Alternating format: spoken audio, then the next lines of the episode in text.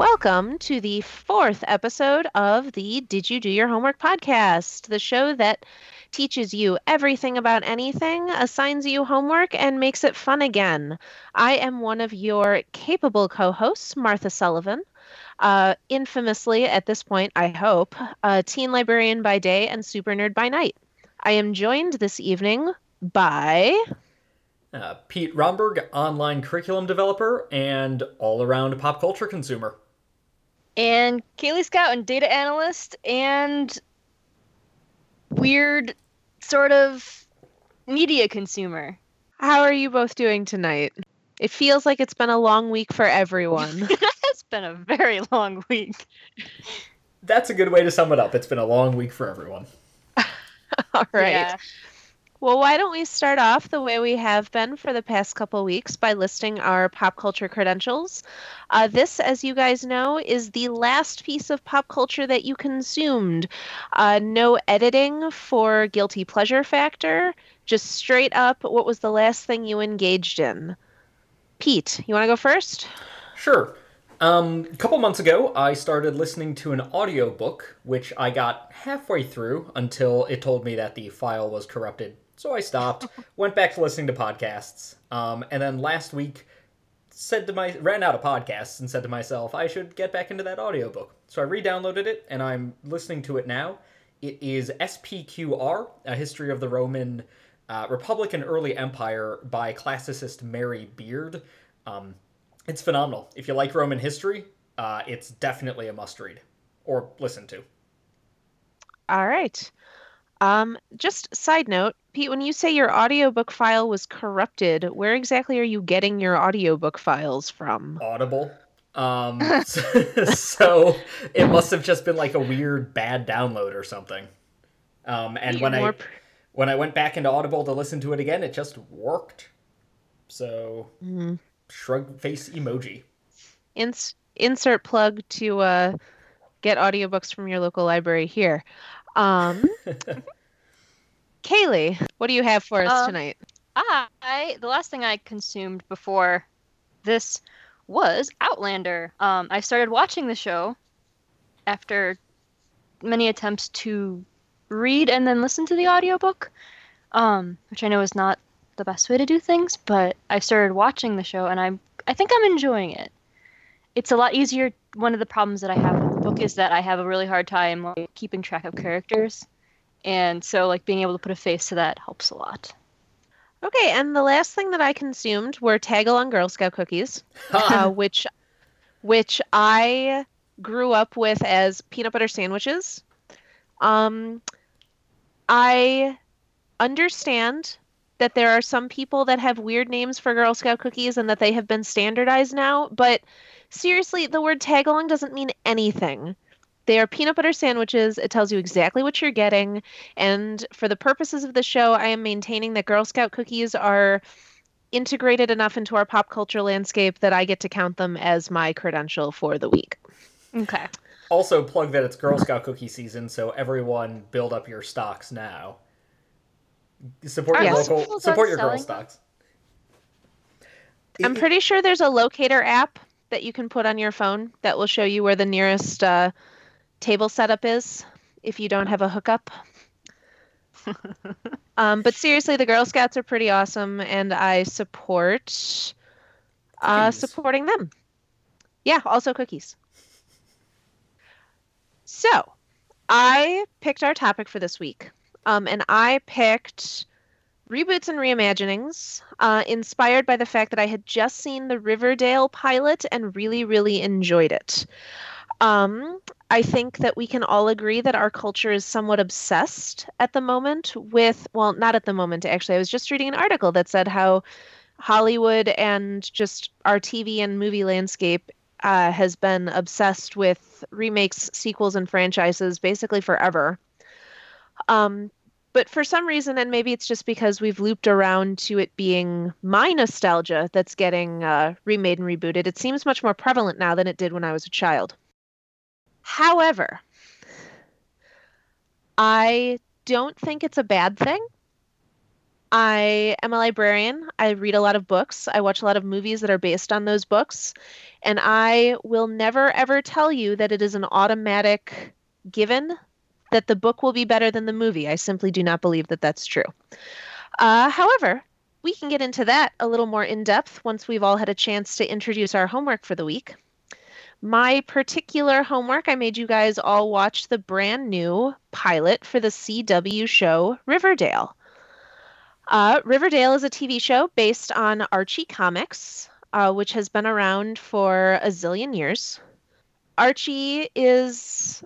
I actually, give me a sec. I'm gonna actually tell us all when Archie Comics started. 1939. What? Whoa, that's 20 Uh, years earlier than I Did not know that. Yep, the initial Archie characters, who are Archie Andrews, Betty Cooper, and Veronica Lodge, were created in 1941. Hmm. So they have been around for a really Ever. long time. Uh, in this newest incarnation, uh, Archie Andrews is played by KJ Appa. Betty Cooper is played by Lili Reinhart, and Veronica Lodge is played by my personal favorite Camila Mendes. Uh, the show has got, or the property has gotten a CW-ified makeover, so everyone is super hot. Um, the show has been described as Twin Peaks meets Archie Comics, which I actually don't think is super accurate. Uh, but insofar as the pilot uh, demonstrates, someone gets murdered and all is not as it seems in the charming town of Riverdale. Uh, one of the things that I liked about that I like current tense uh, that I like about Archie comics is that especially recently they have never been afraid of kind of mixing things up with their property. You get some very fun side projects in the Archie universe, such as Archie versus Predator, uh, which is a highly enjoyable miniseries. um, also, the ongoing Afterlife with Archie, uh, which is written by the current creative director of Archie Comics, who is also the creator of the Riverdale show. So at least we know that it has been that it's a uh, interpretation that's helmed by the guy in charge. And a- Afterlife by Archie, is that the one where they're all zombies? Well, they're not all zombies. There are but zombies. Yes, Jughead's dog dies, so he has Sabrina the Teenage Witch resurrect it. Uh, it comes back as a zombie dog, bites Jughead, who becomes patient zero for the zombie outbreak in Riverdale. um, Fantastic.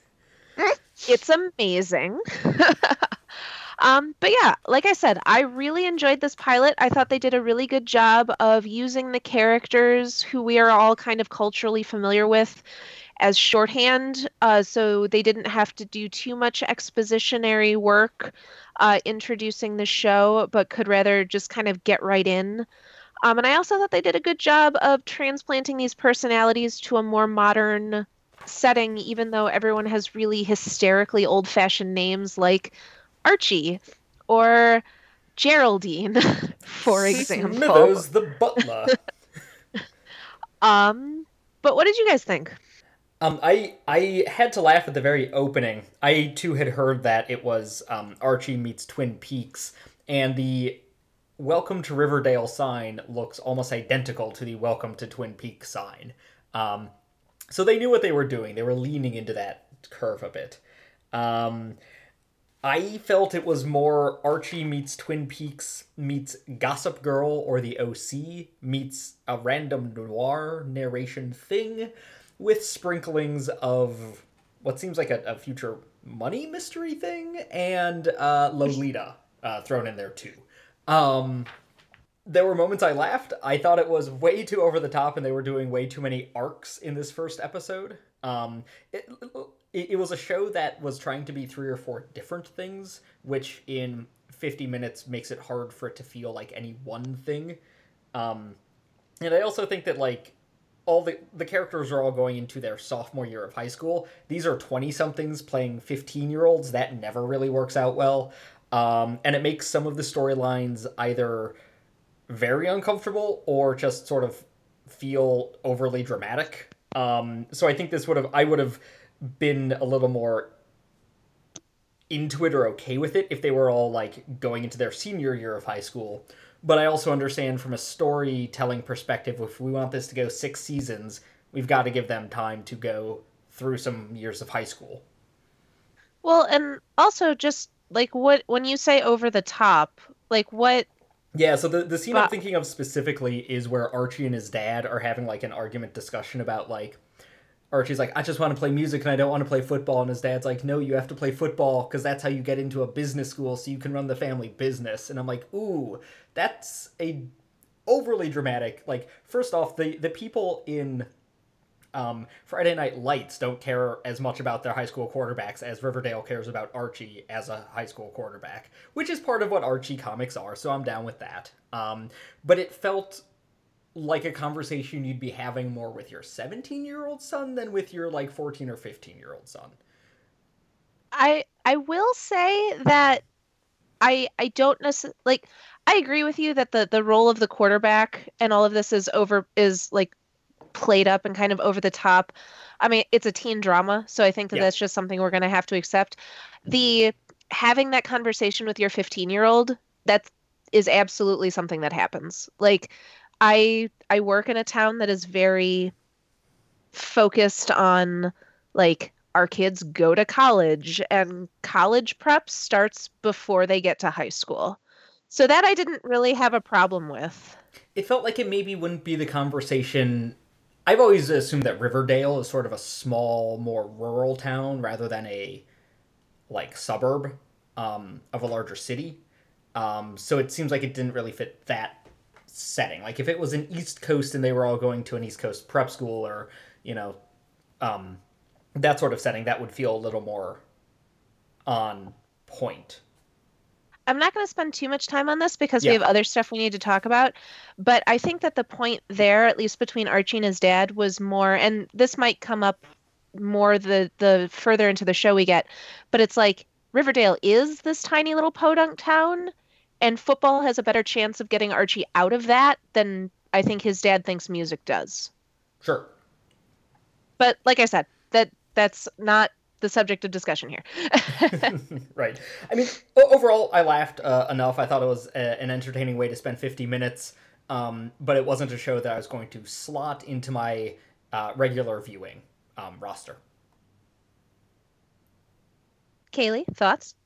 Um, I think I would agree with the 20 somethings playing 15 year olds in the regard that it felt like they were too old, but at the same time, if you do have 20 somethings playing 15 year olds, then you don't have to deal with eventual changes, I guess. So, in a way, that's kind of like the show people putting a little bit of, like, I guess, insurance into their show of saying, these are going to be the faces that you're going to have for the next X amount of years as we get through this narrative that we want to cover. Um, Well, and, I- that's just always true. yes. Like, Yes. just yes. teens don't play teens on TV. Like, No. Right. Right.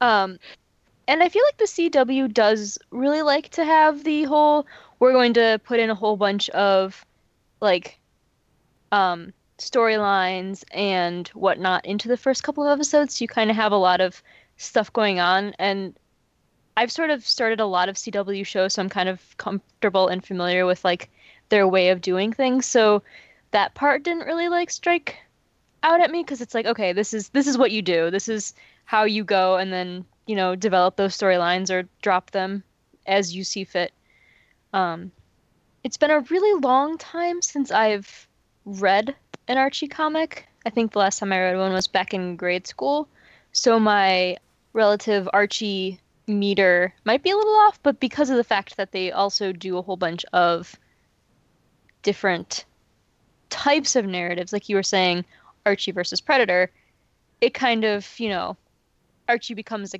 like a bigger character than his story. As as someone who's never actively read an Archie comic, but being like in pop culture, I'm aware of it and I know the main plot points, and I I know that especially recently, um, the the Archie comics have been doing like some really phenomenal work from all I'm hearing. Um, a couple years ago, who was it? Mark Waid and Fiona Staples started like a rebooted Archie, which seems like it's getting only the most positive praise.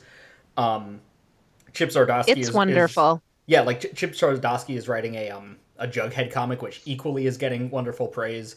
Um, so so that that is like my level of Archie experience.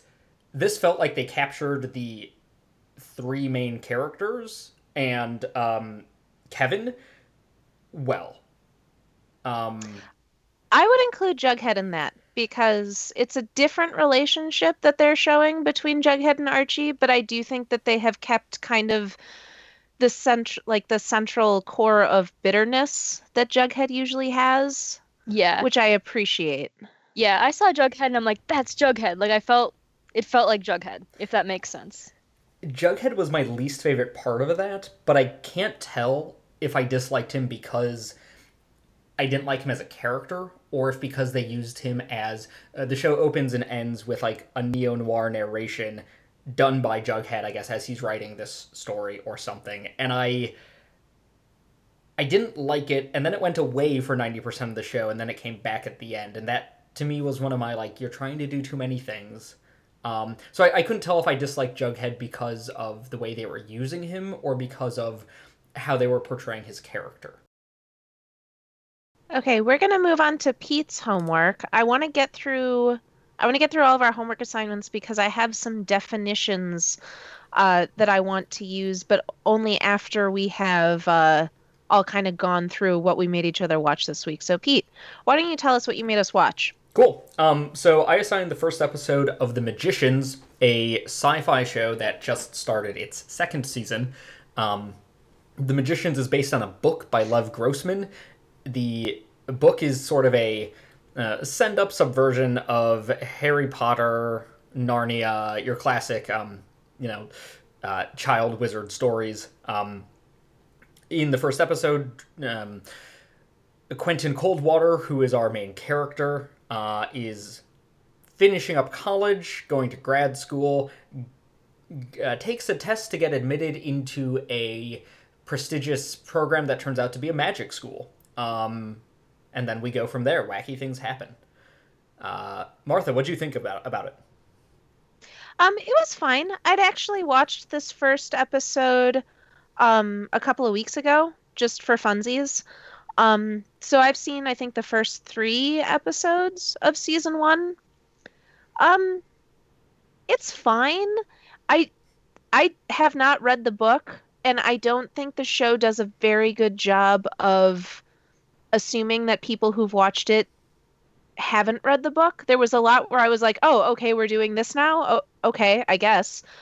Um, it feels like they they are trying to hit certain plot points, and in order to get to those plot points, they decide that it's okay to cut like explanatory connective tissue. So when I watch it, I kind of just have to accept that things are happening because I don't think that the show spends a whole lot of time working to explain why they are, just that they are happening. That is a great point for something I'm gonna talk about later after we've we've gone through all three homework assignments. Yeah. um, um so it's like I said, it's fine. It's um it's entertaining enough that I continue to watch it. Um I don't always super get what's going on. Um but I don't know that I care that much. Um yeah, it's fine. It is a it is a solidly average fantasy TV show. hey, Kaylee, how about you? Um, I think I would agree. I only watched the first episode, and I actually, I enjoyed it a lot more than I thought I would. Which I don't know if my expectations were just low or what, but I mean that's always a good, good thing to say is that you know you enjoyed it. There were some parts where I felt like the acting was very stiff, Mm-hmm. And then at times it got really like loose, and you're like, okay, yeah, I, I can get into this, and then it got back to stiff, and I'm like. I can't tell. Like, I don't think it was just one person that was doing it. I think it was just maybe like their lines or something. Um, and unfortunately, I've never, I didn't hear about, I've never heard about the books until this episode. So I don't have any like past history or past like, you know, oh, it's it's not as good as the books because I've never read them. So are the books like fun. I not funny. I felt like the show takes itself really seriously, and because it's like a fantastical, whimsical kind of story, I wanted it to treat itself like more fantastically and whimsically. Is are, is the book a little more lighthearted, or is it just as dour as the show? It's it's a lot more aware. I mean, in the book you have a lot. I don't know if this is in the show too, but there's a book where you have a line where they specifically reference Harry Potter because they're all at a magic school and they're all like 18 year olds who have, of course, read Harry Potter. Um, so it's it's much more self aware. At the same time, it's a book where it's like magic is serious business. So you don't have to be serious to do magic, but you have to like you have to be a very obsessive person to even get into it. So the characters are all sort of messed up um, in in one way or another, and it's a dark, like dark, terrible things happen to the characters. None of the characters are particularly likable, but it's a very engaging read to me at least, um, and a lot stronger world building I think than the show. This this was a show that I loved the book series of, and unlike Kaylee, did not set my expectations well. So the first episode really uh, disappointed me. Um, going back and watching it for this, I was a lot more okay with the first episode because I, I sort of knew how I should be setting my expectations. I don't I don't know if that actually answered your question, Martha. Um, I don't know that it did either, but uh, I thought Kacey Rohl was the best part. Who was Casey She Roll? plays she plays the the leader of the girl gang that the I don't remember any of these people's names. Um, the girl who doesn't get into cool Hmm. magic school, Uh, Julia. uh, she Okay. gets in with that crowd of like mobster like secret magic people and Kacey Rohl is the adorable freckled uh badass leader apparently. I don't know if that happens in the first episode. Oh, maybe not. I'm sorry. They get trapped in a meat locker together and she's like playing like she's Yeah. a a beginner, but really she's just testing Julia's resolve before she lets her into her like girl gang of Hedge witches. off the grid magic people, sure. anyway, I liked her, even though I don't remember her name. Uh, Kaylee, what do we watch for you? Okay, so for me, um, I had you guys watch the first episode of Sailor Moon Crystal, um, which is a your typical, well, the pretty much starter t- magical girl um, anime type trope show, um, and it follows a high, a middle school student named Usagi Tsukino as she becomes a magical girl to save her planet, which I think is actually the moon, which is based almost entirely off of Sailor Moon from 1991. So, what is the difference between Sailor Moon Crystal and the original Sailor Moon? Because I was like deep into Sailor Moon as a small child, and Sailor Moon Crystal seems to be the same thing, only with slightly better animation. Yes. So, like, what is the like? What's the purpose behind Sailor Moon Crystal? well, isn't that what we're here to discover? I, I didn't know if you had like if you knew if you had any information on like this is why they decided Oh. to bring it back or Um, I don't know why they decided to bring it back, other than to just bring it back because they had better animation. I can I can insert a ka-ching ka-ching noise here if if that's the answer. Pete you and I are going to have fun on this episode. Well, as far as I can tell, like it feels like Crystal is a much slimmer version of Sailor Moon. Um, I know that the story itself seems to be a little bit more quicker paced, and I feel like they cut out a lot of the filler episodes. But that's something that you wouldn't necessarily know unless you watch more than one one episode, because of the fact that I think the first two episodes are like nearly identical to each other. okay. that makes me feel a lot better, uh, and I'm very glad Martha you uh, had the same thought because I I did not watch any Sailor Moon. I was not um, uh, engrossed in it, but I knew the plot beats, and I wasn't entirely sure how this one was different either. So I'm glad the answer is it's not that different, and I'm not confused, or or I am confused, but it's it's real confusion, not fake confusion. Yes. Yes. um and I guess one of the reasons why I did pick this one was because of the fact that it is like pretty much a direct reboot.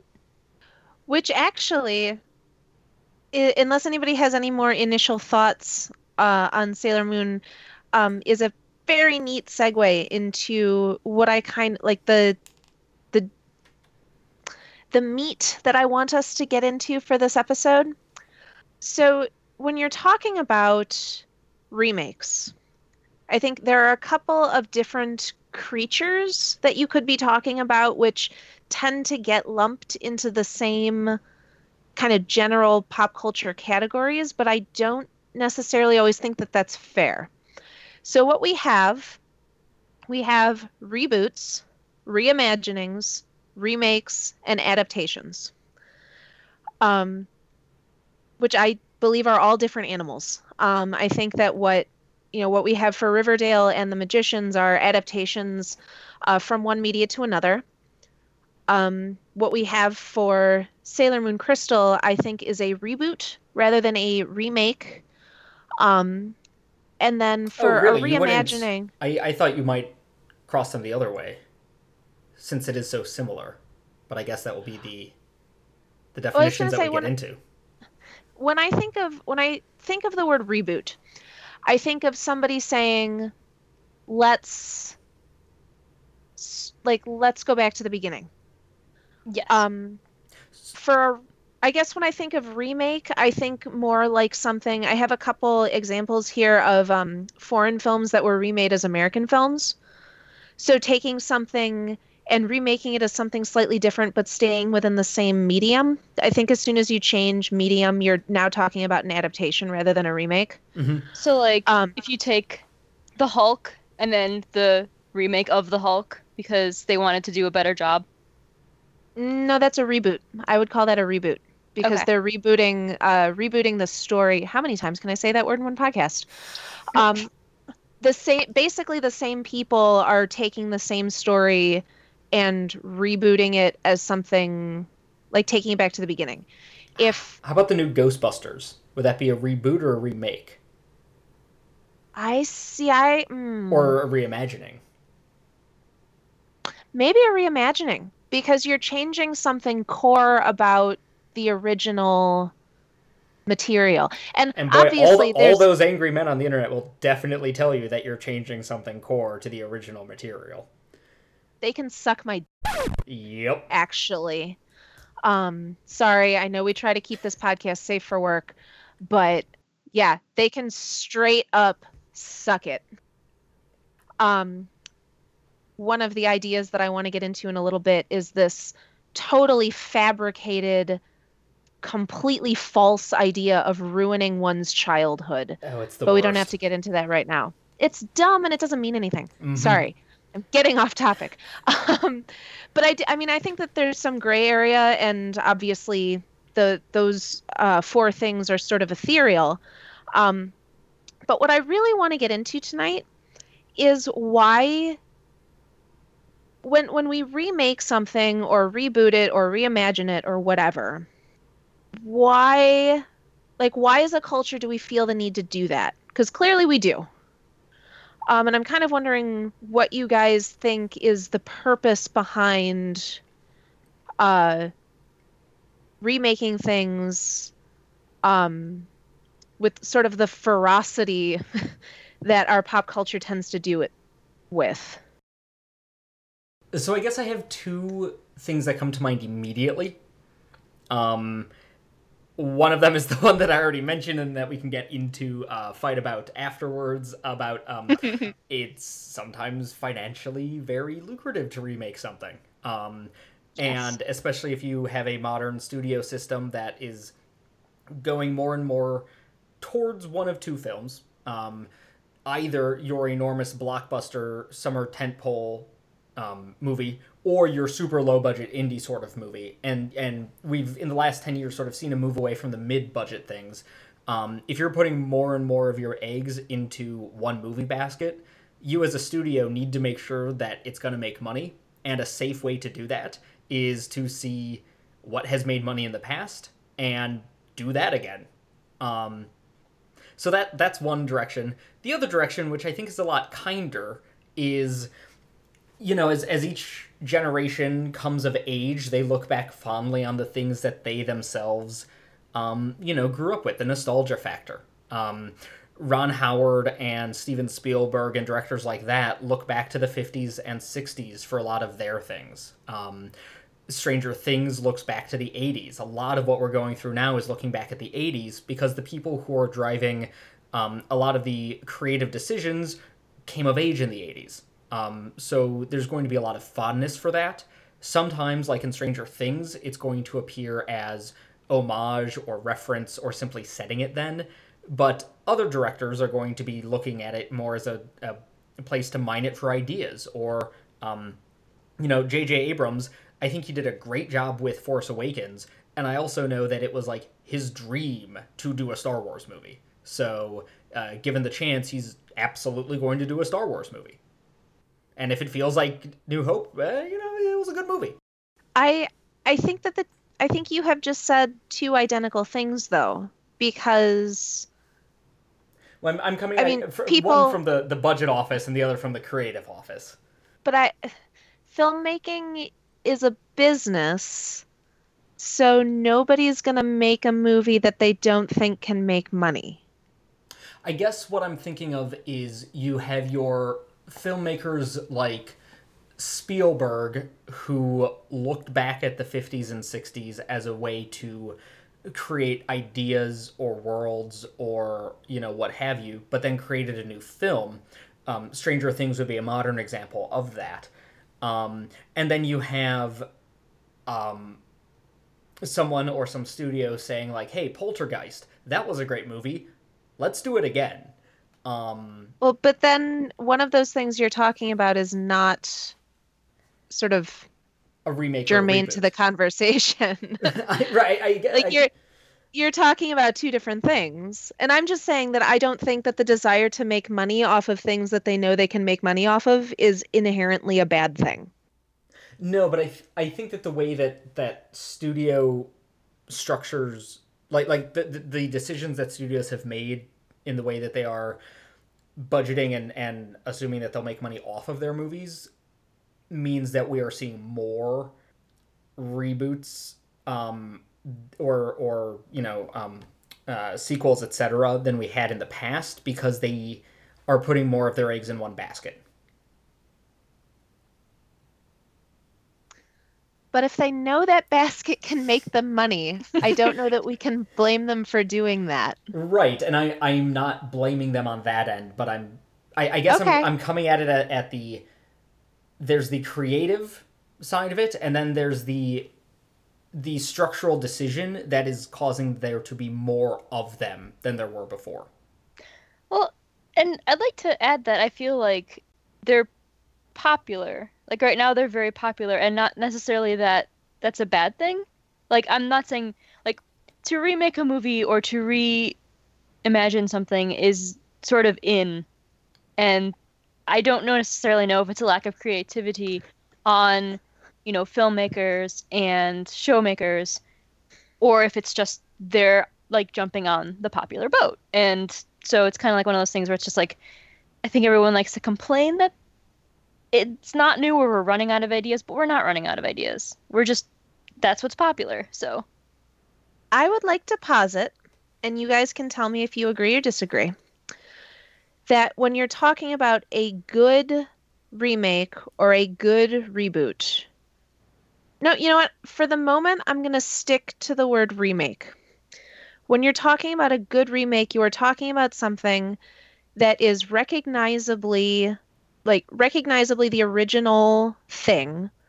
So I'm going to take JJ because we were just talking about JJ Abrams, his 2009 Star Trek movie.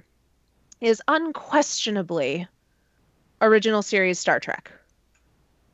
But I think that what makes it a good remake is that it takes the identifiable characteristics of original Star Trek, but uses those characteristics to say something that is relevant now.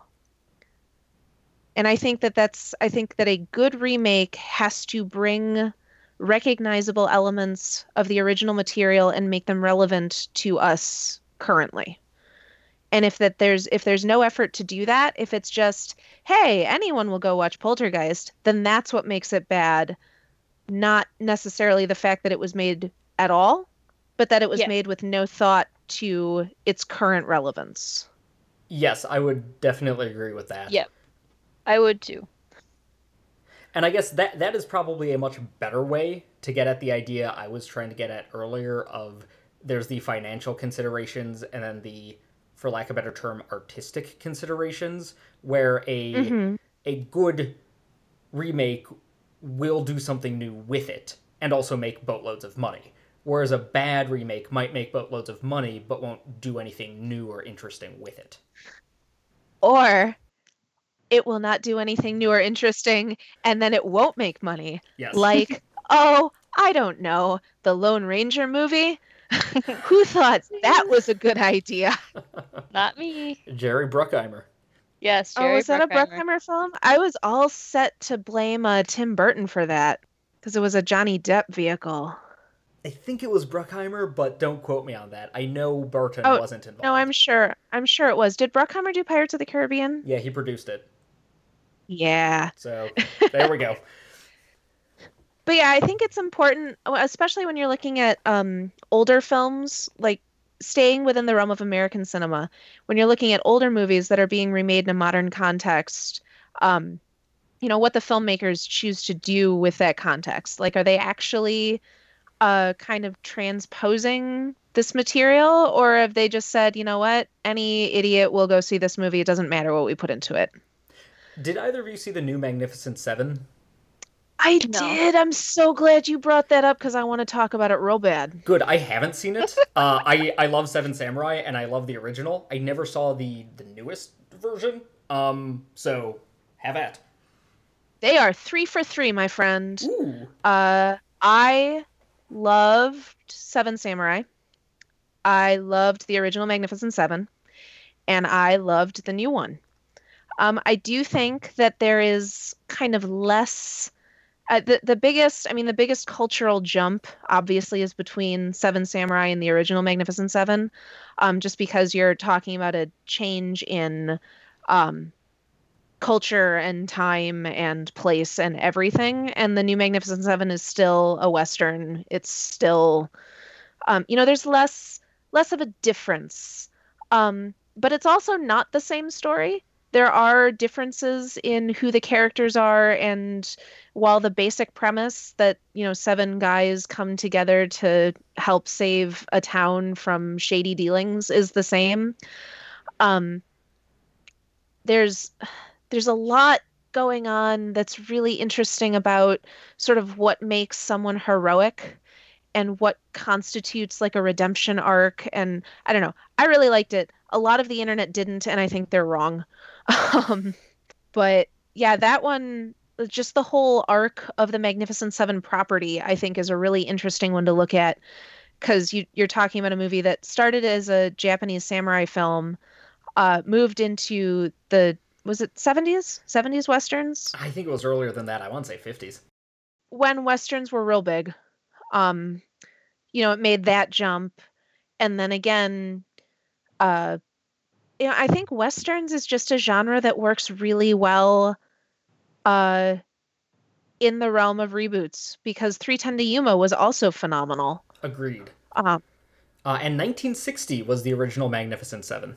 Okay so you split the difference you know and pete you have yojimbo and a fistful of dollars down here as talking points which is also a samurai film uh, translated into a western but i'm it, i can't actually tell from your notes here whether how you feel about this one So I love both Yojimbo and Fistful of Dollars. Um, Fistful of Dollars is Clint Eastwood um, in the same I think it's the same role he has in Good, The Good, the Bad, and the Ugly. Uh, and if it's not the same character, they're all interchangeable Clint Eastwood Western dudes anyway. So, um, but I brought this one up specifically because it's an infamous case where um, Yojimbo was the original Kurosawa film. Uh, Sergio Leone saw the film, totally transposed it to a Western setting, refilmed it, never got permission, nothing. Uh, I think he ended up getting sued and having to pay Kurosawa money because it's a very, very direct, um, you know, translation of it. Um, so I, I brought it up more as a case of like, obviously, when we're doing reboots and reimaginings, we would hope that the original, uh, whoever owns the copyright or the the intellectual property is aware of and has consented to and is getting paid for this reboot um, in some way, um, but sometimes it doesn't. Uh, and even though they are both great films, the the latter one sort of has the shadow over it because of it. How do you feel? And this is, I guess this is only sort of tangentially related. How how do you feel about the Kill Bill films? I think that like with everything Tarantino does, it's a Tarantino's a magpie. Um, he takes all the things that he likes in other movies and puts them together in his own movie. Um, and I'm okay with that because I'm okay with collages. Um, Okay. if if Kill Bill was just stealing from one film, I would be less okay with it. But because it's stealing from 500 films, um, it's a collage. Okay. And I bet none of those other films had as much of a focus on people's feet as Kill Bill does. Oh, well, no. But yeah, like uh like the time period remake, um I also kind of want to touch on and we sort of got into it with the the Japanese uh films turned into westerns, but uh the United States remakes a lot of foreign film. Um you know, some more successfully than others, and this again um I think has a lot to do with how heavily or not the film is divorced from its original context and how well or not uh the the new context gets played. On my the the example that I use is like don't ever do this Hollywood. No really please don't ever do this. Um there was a Japanese movie called Shall We Dance that was made in like 1996 um, which was remade in America with Richard Gere. And when they remade it, uh, the central premise of the movie no longer makes sense. Because the original film deals very heavily with the this like Japanese culture of um, privacy and the inherent shame that the main character would feel over taking secret dance lessons because that's like an effeminate thing that you don't do, especially not with some. He, he I mean, he's doing it to impress his wife, so there's no like cheating going on, but there's a lot of like, oh, you can never tell anybody because if you do, like, they'll just see it wrong. And frankly, uh, who cares if Richard Gere wants to take ballroom dancing? Like, moving it out of its cultural context makes the central premise of the movie make no sense. Um, which I think makes it a poor remake. Yes. Um, yes. You know, whereas you have something, and I feel like this might be a, a point of contention, although I'm not sure, it might not. Um, where if you have something like, uh, is Pete is let the right one in Swedish Uh, uh, let the right one in is Swedish and let me in is American. is American. No, I I know. I just couldn't remember um Yeah, I- which country let the right one in. I had to verbalize Um, it in that to, to yeah. know myself. But I thought that Let Me In did a very good job of taking the premise of Let the Right One In and transplanting it into an American setting, still making sense, but making sense in a way that is definitively American, in the way that Let the Right One In makes sense in a way that is definitively um, Swedish and European. I really liked Let Me In. Let the right one in and let me in, and I think similarly, especially because they were all coming out around the same time. Um, Girl with the Dragon Tattoo and David Fincher's Girl with the Dragon Tattoo. Um, Yes. I I also thought I, I I loved both versions of Girl with the Dragon Tattoo. and I thought that it worked well as a remake for the same reason that I thought Let Me In worked well as a remake, which is that the there are unique social and cultural markers to Sweden um, that make those Swedish versions unique in those ways. But overall, it's a similar enough culture to America, and I think this is true in, in with any European film. Um, that it's close enough and similar enough that a remake is able to like that you won't have what happens with that shall we dance where it's like who cares let richard gere get a dancing instructor Yeah. whatever like Yeah. you know like um uh girl with the dragon tattoo is like my family are all nazis and my daughter went missing it's like ooh yeah i can understand all of those components and why you might feel those ways um so i, I think that smooths out that trans you know that that remake transition a little bit more Girl with the Dragon Tattoo is also interesting because the the remake, the Fincher remake, is still taking place in Sweden. Like they Mhm. don't they don't actually move it. Um, but the style of filmmaking is very different. Like the um, American cinematic conventions, I think, are what makes that one different rather than placing it in a different time or place. And I, I gotta say, that's one where if it wasn't Fincher and if it wasn't so well done, I might basically like kvetch about like why are we even making this again? Um, you know, crass money grab, whatever. But it's like, Yeah. oh yeah, David Fincher's a really good director. He can do that. That's cool. Well, and I think that that's an important uh, question to answer. Is like when we when we are remaking something, why? Like, w- are we saying something new? Are we using these stories and characters in a new way to to make a new point? Uh, like, what is the purpose here? in the realm of like remakes and reboots, I think it's interesting if you were to take like The Office Mm.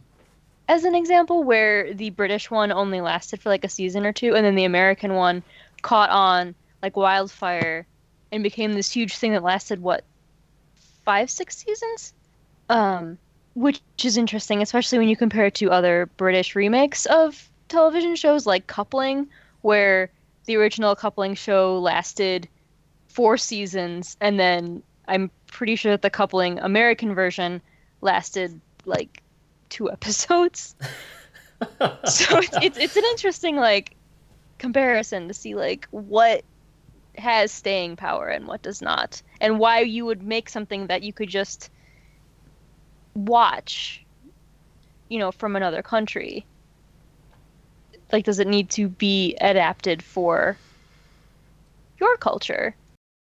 How about do you think just audience reach plays in in a factor here? And, and the answer is like obviously for on a financial standpoint, yes. But um Yes. like like the British Office, who the heck is watching BBC shows and and especially the British Office other than like Anglophiles, right? Um Yes. Girl with the Dragon Tattoo. Only art Yes. house loving, Swedish loving people who uh, have seen all the collected works of Ingmar Bergman are going out to the theater to see the original Girl with the Dragon Tattoo.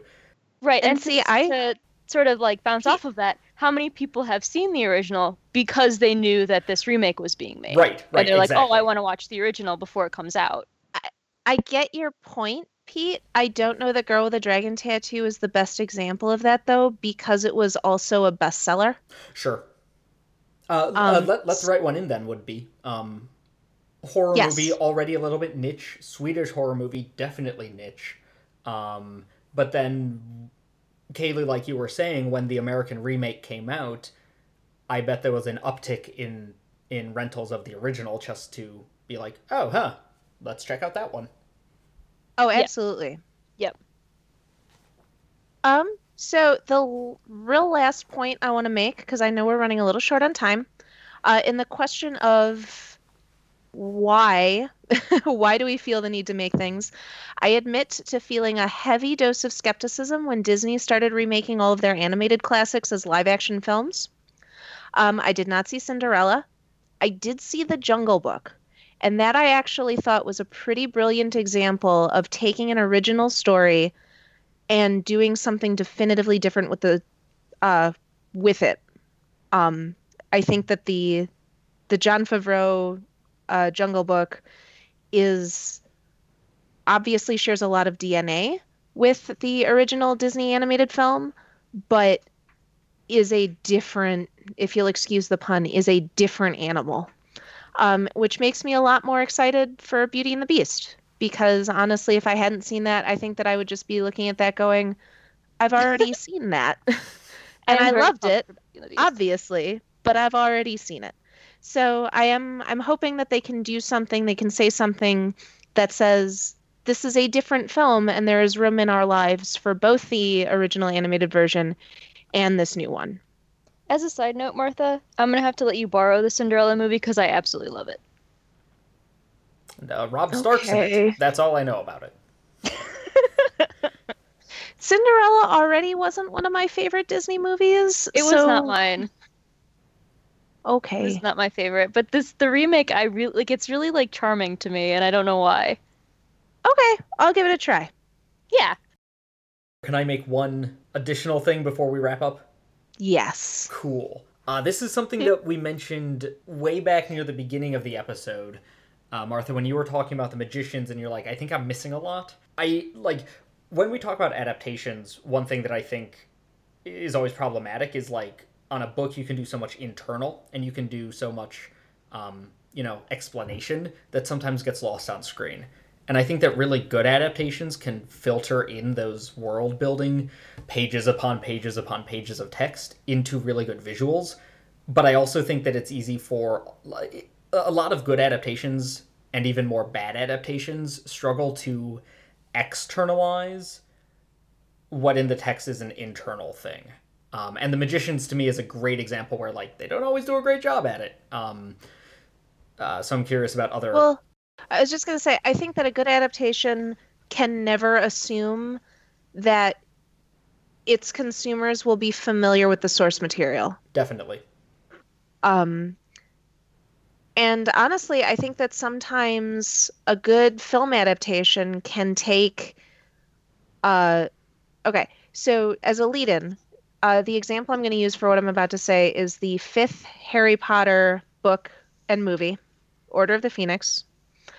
Uh, Order of the Phoenix is by far my least favorite Harry Potter book because we spend so long with Harry's man pain Mm-hmm. that after a while it's just like oh my god get over yourself the Mhm. movie the movie dispenses with pages and pages and pages of whininess with like a couple well placed angsty looks from Daniel Radcliffe so i think that when used well film shorthand can be really good for kind of cutting to the heart of over uh over exposition but it needs to do so in a way that doesn't assume a level of familiarity from its audience. Harry Potter is a great example because I feel like, especially in the later movies, um, simply because they're condensing a five thousand page book into like a two hour movie, and even even though the last one is split in two, it's still like an enormous amount of content. I felt like they did a lot of assumptions, but in a good way. Like my parents recently rewatched or watched the Harry Potter movies for the first times. They had never read um, the books after like five or six or something. Um, but they got it. Like, you know, like they, they could watch the movies and, and had no problem following the story and, and everything.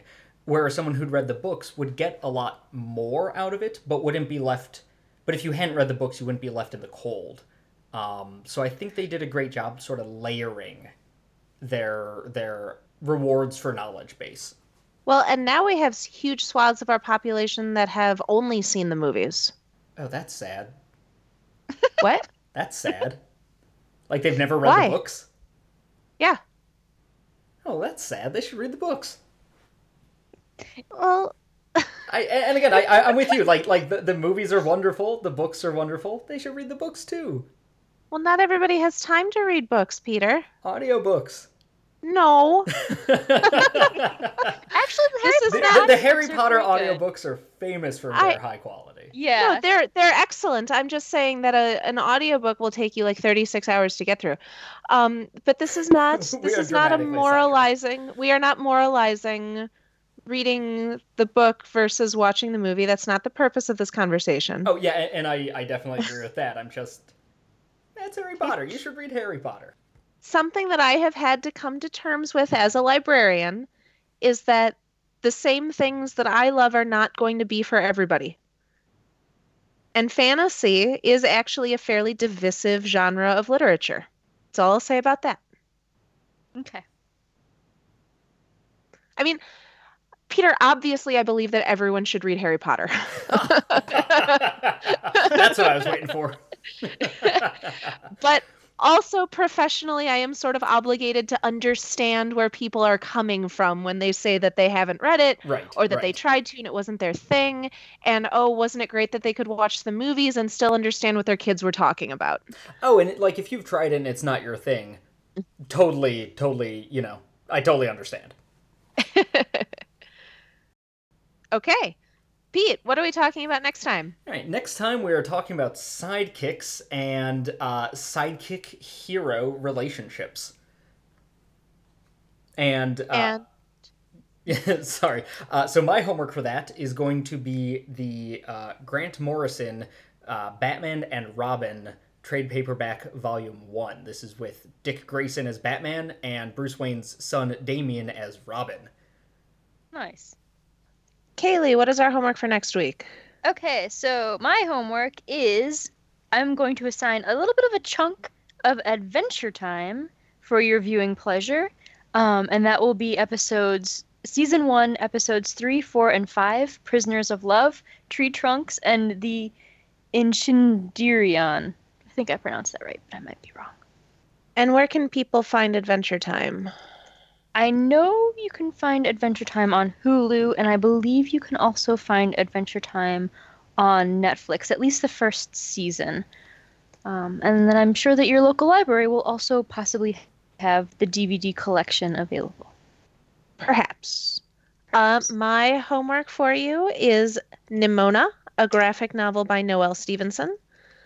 Um, normally I like to keep it diverse, but since Nimona started life as a web comic and was eventually collected and published as a trade paperback. I'm calling that slightly different from uh, Pete's Batman and Robin, which started life as monthly issues. So, that is your homework for next week. That is all the time that we have for today. Uh, thank you for listening to Did You Do Your Homework? You can find us uh, at our home on the web at homeworkpodcast.com. You can also tweet at us at DY, DYH Podcast. Uh, you can find us on Facebook. You can download our podcast on SoundCloud, iTunes, TuneIn, Stitcher, and Google Play. Uh, please rate and review us on iTunes. We do not yet have enough for me to start reading off and thanking people who do, so that'll be a goal for next time. Uh, if you have a show idea, you can email it. Uh, you can email us at show at homeworkpodcast.com. Uh, if you have questions, discussion questions, um, if you want to complain at us, if you think we missed something, uh, tweet at us, write on our Facebook group, send us an email, however you want us to get in contact with you. We will read your uh, communication on air. That is my promise to you. Pete, where can people find you on the web? Yeah, you can find me at Twitter at Piko3000. That's P I K O 3000. And Kaylee, where can people find you? You can find me online on Instagram at Tricky Lemon. Uh, and you can find me on Twitter or Instagram at Magical Martha. Um, I'd like to mention that all of our episodes are produced and edited by one Pete Romberg. So thank you, Pete, for doing that for us every week. And we will see you later. Class dismissed.